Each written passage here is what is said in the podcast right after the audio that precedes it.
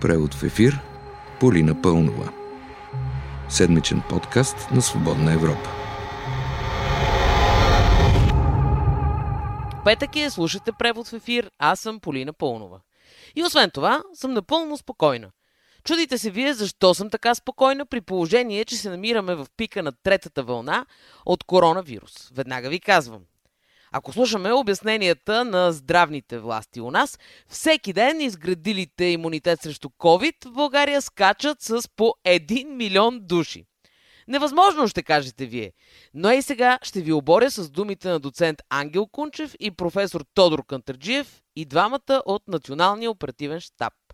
Във вторник доктор Кунчев каза, че около 1 милион българи са изградили някакъв вид защита срещу коронавирус. 250 хиляди от тях защото са преболедували, вероятно реалната бройка е около 500 хиляди, най-малко и 450 хиляди, защото са иммунизирани. Само ден по-късно доктор Кантърджиев пред BTV направи следната констатация. Виждаме, че почти около 2 милиона са с имунитет. Ако всеки ден имунните граждани, както ги наричат медиците, скачат с около милион, до изборите, а именно до неделя цялата нация, която на хартия е 7 милиона души, ще е защитена от коронавирус. Ето, българският модел работи. Ако оставим на страна сметките на щаба и се върнем към реалността, в болниците вече има над 10 000 души. В последните дни от инфекцията загиват по над 100 човека дневно. Изводът от тия числа направи здравния министр Костадин Ангелов. За последните две седмици наблюдаваме покачване на случаите, като за последните няколко дни по всички данни, които имаме от експертите, се намираме в най-върховата част на пика, който е третия поред за нашата страна.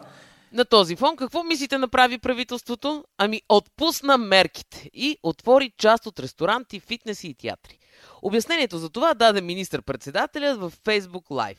Представете си докъде са докарали хората с тези пълни локдауна, от които се налагат.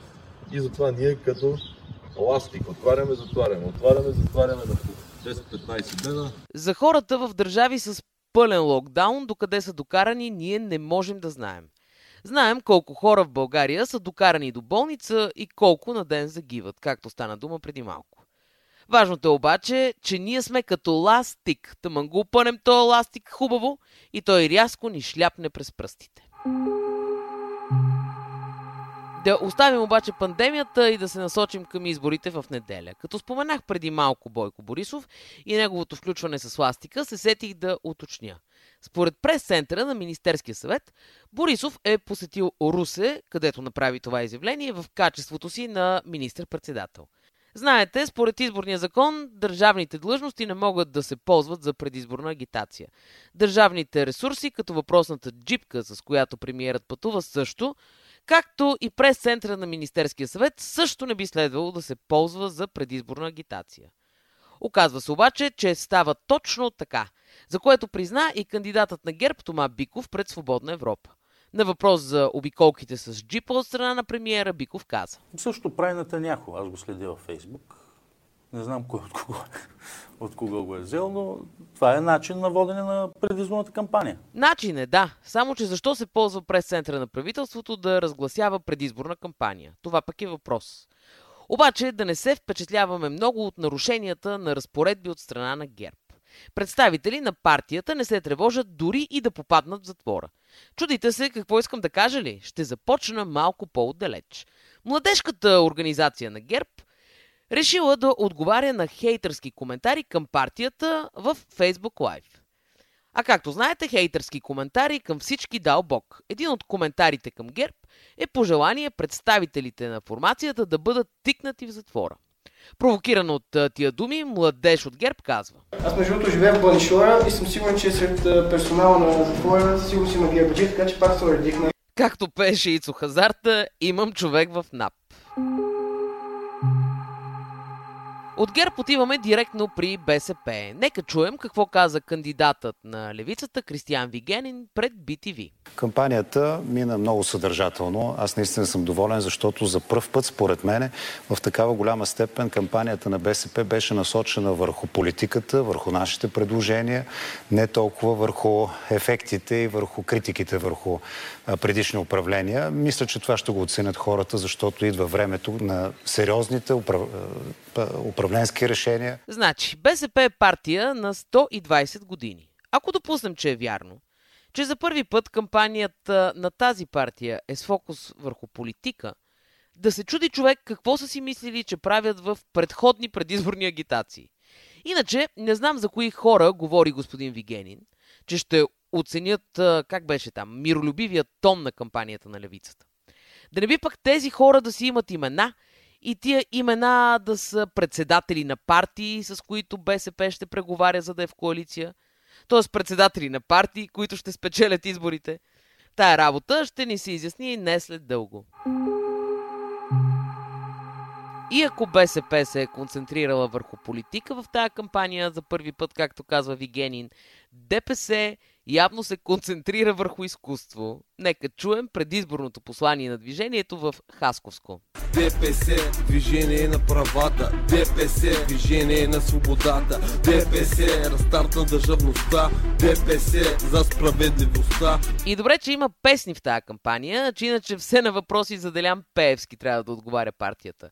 Какво каза по темата пред BTV Илхан Кючук от Движението? Не е нужно да бъдете народен представител, за да бъдете в помощ на хората. Може от, друга позиция да помагате на, на българските граждани. Господин Пеевски го доказа с работата си. Малко се обърка господин Кючук, защото няма как Пеевски да е доказал как се помага, докато не си депутат. Защото той до сега беше именно народен представител, нищо, че не е стъпвал в Народното събрание.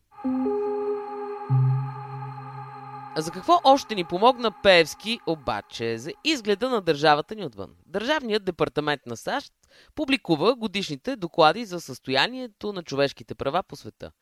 В частта за България пише, цитирам, че имаме съществени проблеми с полицейското насилие, произволни арести, сериозни проблеми с независимостта на съдебната система, сериозни ограничения на правото на свободно изразяване, цензура в медиите, насилие и заплахи срещу журналисти, корпоративен и политически натиск върху медиите.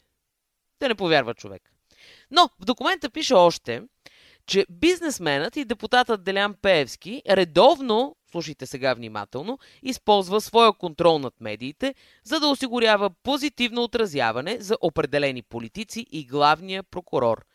Ето, помага господин Пеевски за цялостния изглед на страната ни, нали ви казах? А тя страната ни понякога изглежда като онази бетонирана гора край търговище. Защо може да се бетонира гора, чудите се вие? Ми защото от строежа на магистралата, като останел бетон и работниците го извозвали там. Ако ви се струва странно, работник обясни пред нова телевизия какво точно е наложило това. Това е депо за временни отпадъци по време на строителството, което ни служи, за да можем да си гарантираме, че няма да замърсяваме главния път. Разбрахте ли, гората не е гора, а депо за временни отпадъци. Да разсеем и друга заблуда. Ако си мислите, че имате избирателни права, но сте карантинирани между 1 и 4 април, то вие нямате такива. Парламентът предвиди подвижни урни за избирателите, карантинирани заради коронавирус, помните. Крайният срок, в който можехте да подадете искане за подобна урна, беше 31 март. След това и да ви карантинират, а това са впрочем по около 5000 българи дневно, не можете да гласувате, защото не можете да излезете от вас, а не можете да подадете и въпросното искане за урна. Така да е приятен уикенд в държавата, в която гората е временно депо за отпадъци и избирателите не са баш избиратели. Такъв беше преводът в ефир тази седмица. Аз бях и още съм Полина Пълнова. С вас ще се чуем и дния петък. thank you